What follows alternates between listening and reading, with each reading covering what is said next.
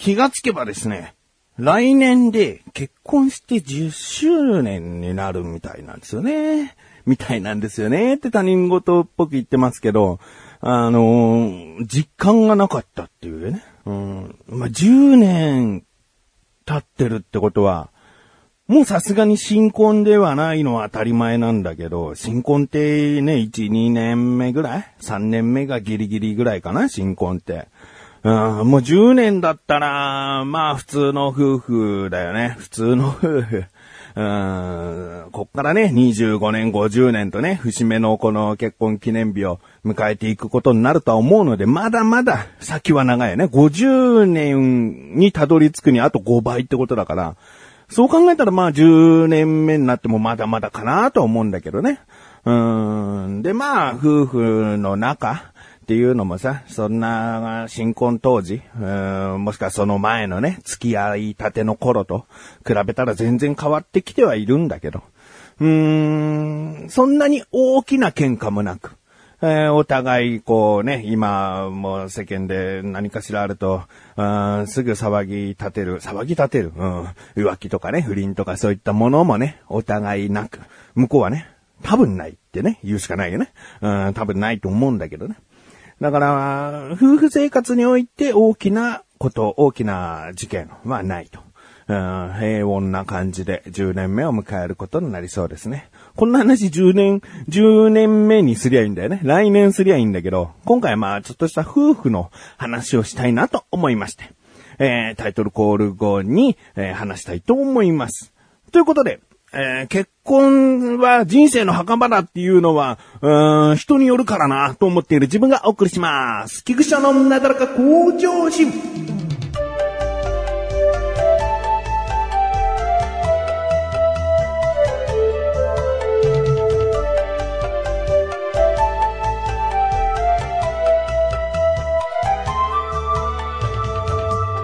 とある日ですね、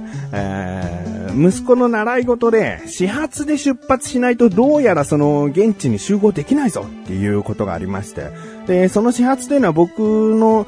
住んでいるところの最寄りの駅では無理で、最寄りの駅から次の駅がこうスタートする電車があるんですね。始発が出発する電車があるので、そこの隣駅まで行って始発で行けば間に合うねっていう、そういったことがあってね。で、まあ僕は行かないんですけど、神さんと子供がその始発に乗って、行かなきゃいけないから、もう早朝4時過ぎとかね、もう早朝なのか、夜中なのかわかんないけど、そんな時間なのでバスも通ってないし、タクシーも、うちの区域では、電話で呼び出しもできないので、まあ僕が車でその隣駅まで送るってことになっていてですね。で、まあその当日の朝、ね、3時過ぎぐらいに神さんは起きてね、で準備をしていて、でその駅に行くにはですね、4時ぐらいに出発すれば余裕を持って着ける。早めに着くことはね大事だから、だからその時間4時に、出発するよってことを伝えていてですね。で息子も起きて準備して、でなんだかんだね、まあ女性特有なことなのかもわからないし、まあこれは女性特有って言うと女性差別だってことになるので、なし、今のはなし、女性特有じゃない、人によるんだけど、準備に時間がねかかってしまうのはありますよね。お化粧とかしなきゃいけないから。で、逆算して神さんはまあ3時過ぎに起きたんだろうなと思ったんだけど、なんだかんだこう子供の持ち物の準備とかゴタゴタしてですね、なんだかんだ10分遅れちゃったんですね。出発するのが。だからまあ車で行くにしても、もう本当に何も起こってくれるなと。スムーズに行けばまあその10分遅れても着くしね。だからまあ急ぎ目で行こうということでね、10分遅れて出発になりましたが、みんな車に乗り込んで駅に向かいました。で、僕はですね、何を誤解したか。最寄り駅でいいと勝手になんか頭の中で判断していて、いろいろとこう路線を調べてた時に最寄りの駅でも何回か調べてたから、うっかりですね、最寄りの駅にもうその時間に行けばいいっていう風になっちゃってて、でその最寄りの駅のロータリーに入ったところで神さんはあんまりそのね、もともと大阪に住んでる人っていうのもあったし、10年住んでるとはいえあんまりこう土地感がねわからない感じなので、ここの駅どこって言われた時に気づいた。ああ、ここじゃなかった、隣駅だったっつって。で、方向は若干そっちの方向で合ってるから、そのまま隣駅に向かえばいいんだけど、遠回りっちゃ遠回り。家を拠点としたら絶対に遠回りしちゃってるんですね。で、10分遅れて出発してるから、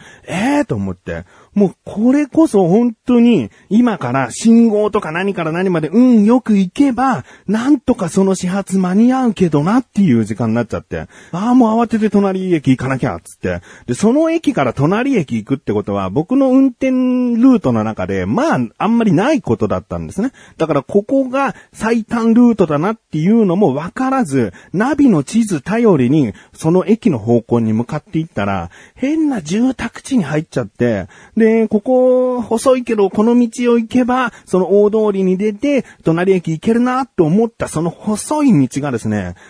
階段だったりするの。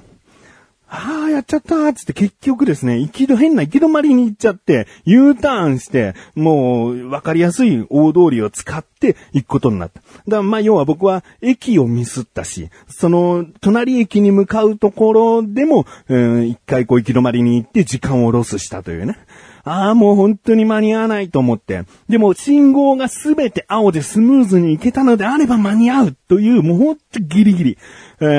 僕は決してスピード違反を犯したりしてません。もう本当にね、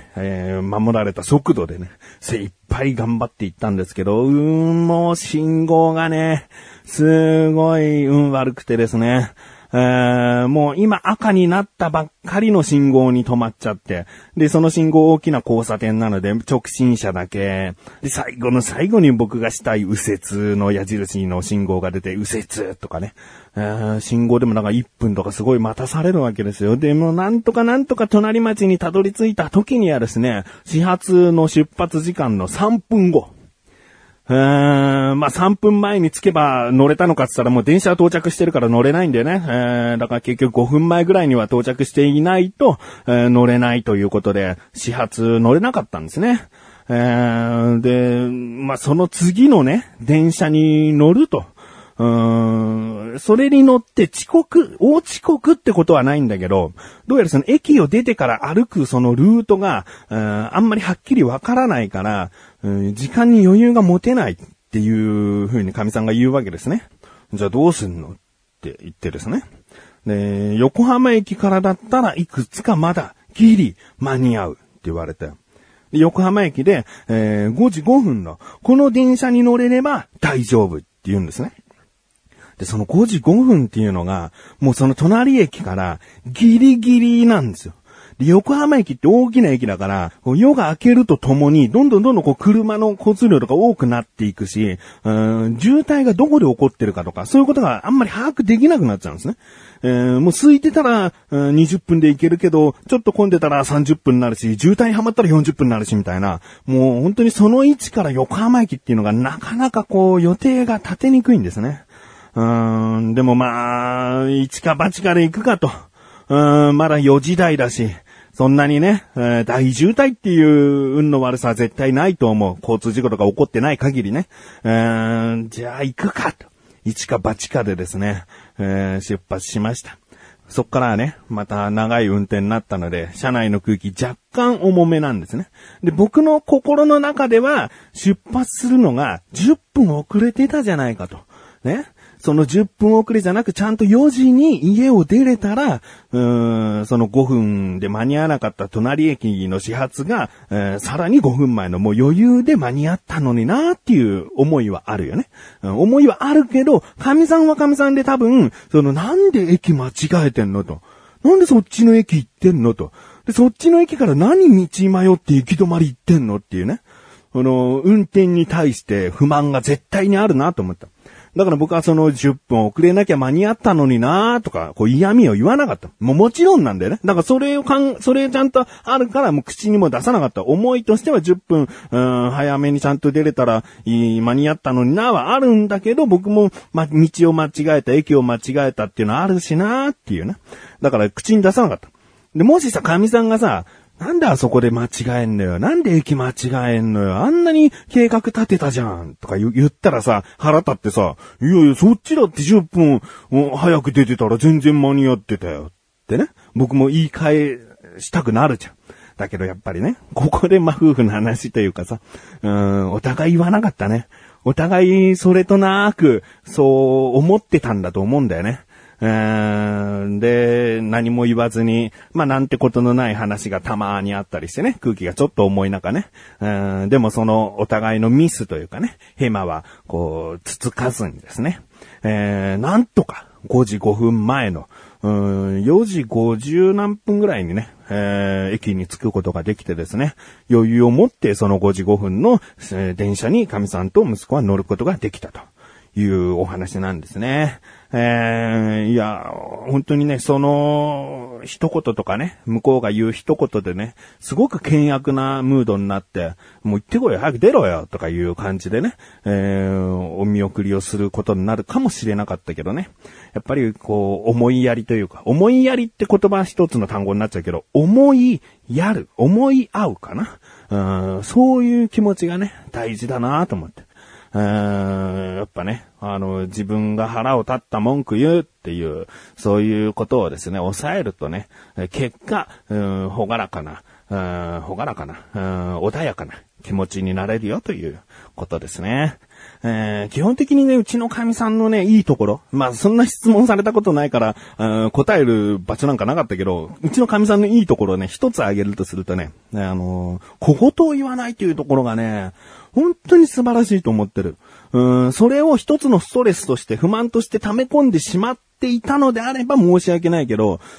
言われたくないなーって思うことってあるんだよね。早く寝なよ、明日早いんだからとかあるじゃん。それとか、またここ汚してるとかさ、いちいちこう言ってきたりすると、イラッとしちゃうじゃん、人間って。分かってるよってことを、分かってんだけどっていうことをそのまま言われると腹って立っちゃうじゃん。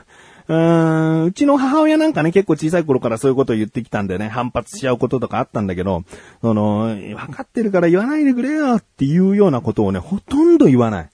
まあ、逆に言わなすぎるところもあるけどね。でもそれが、うちは比較的喧嘩が少ない、夫婦関係になっているのかなと、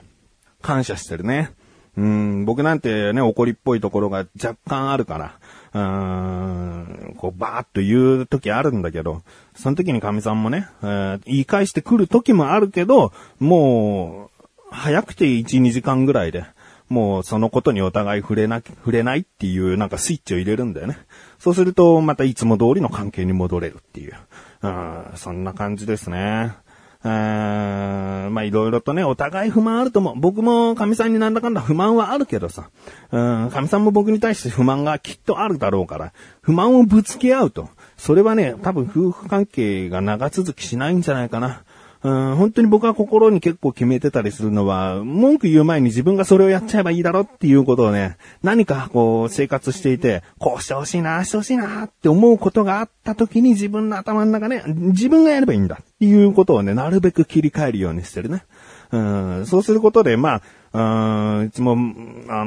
神さんもね、バカじゃないから、やってくれたんだってどこかしらで思ってくれたりとかね、私がやればよかったってどっかで思ってくれれば、後々に改善されるかもしれないし、もうそのやってほしいということを僕はやってしまってるから、別に僕としたらもうそれでいいとも思ってるしね。まあまあ。結婚いいですよ。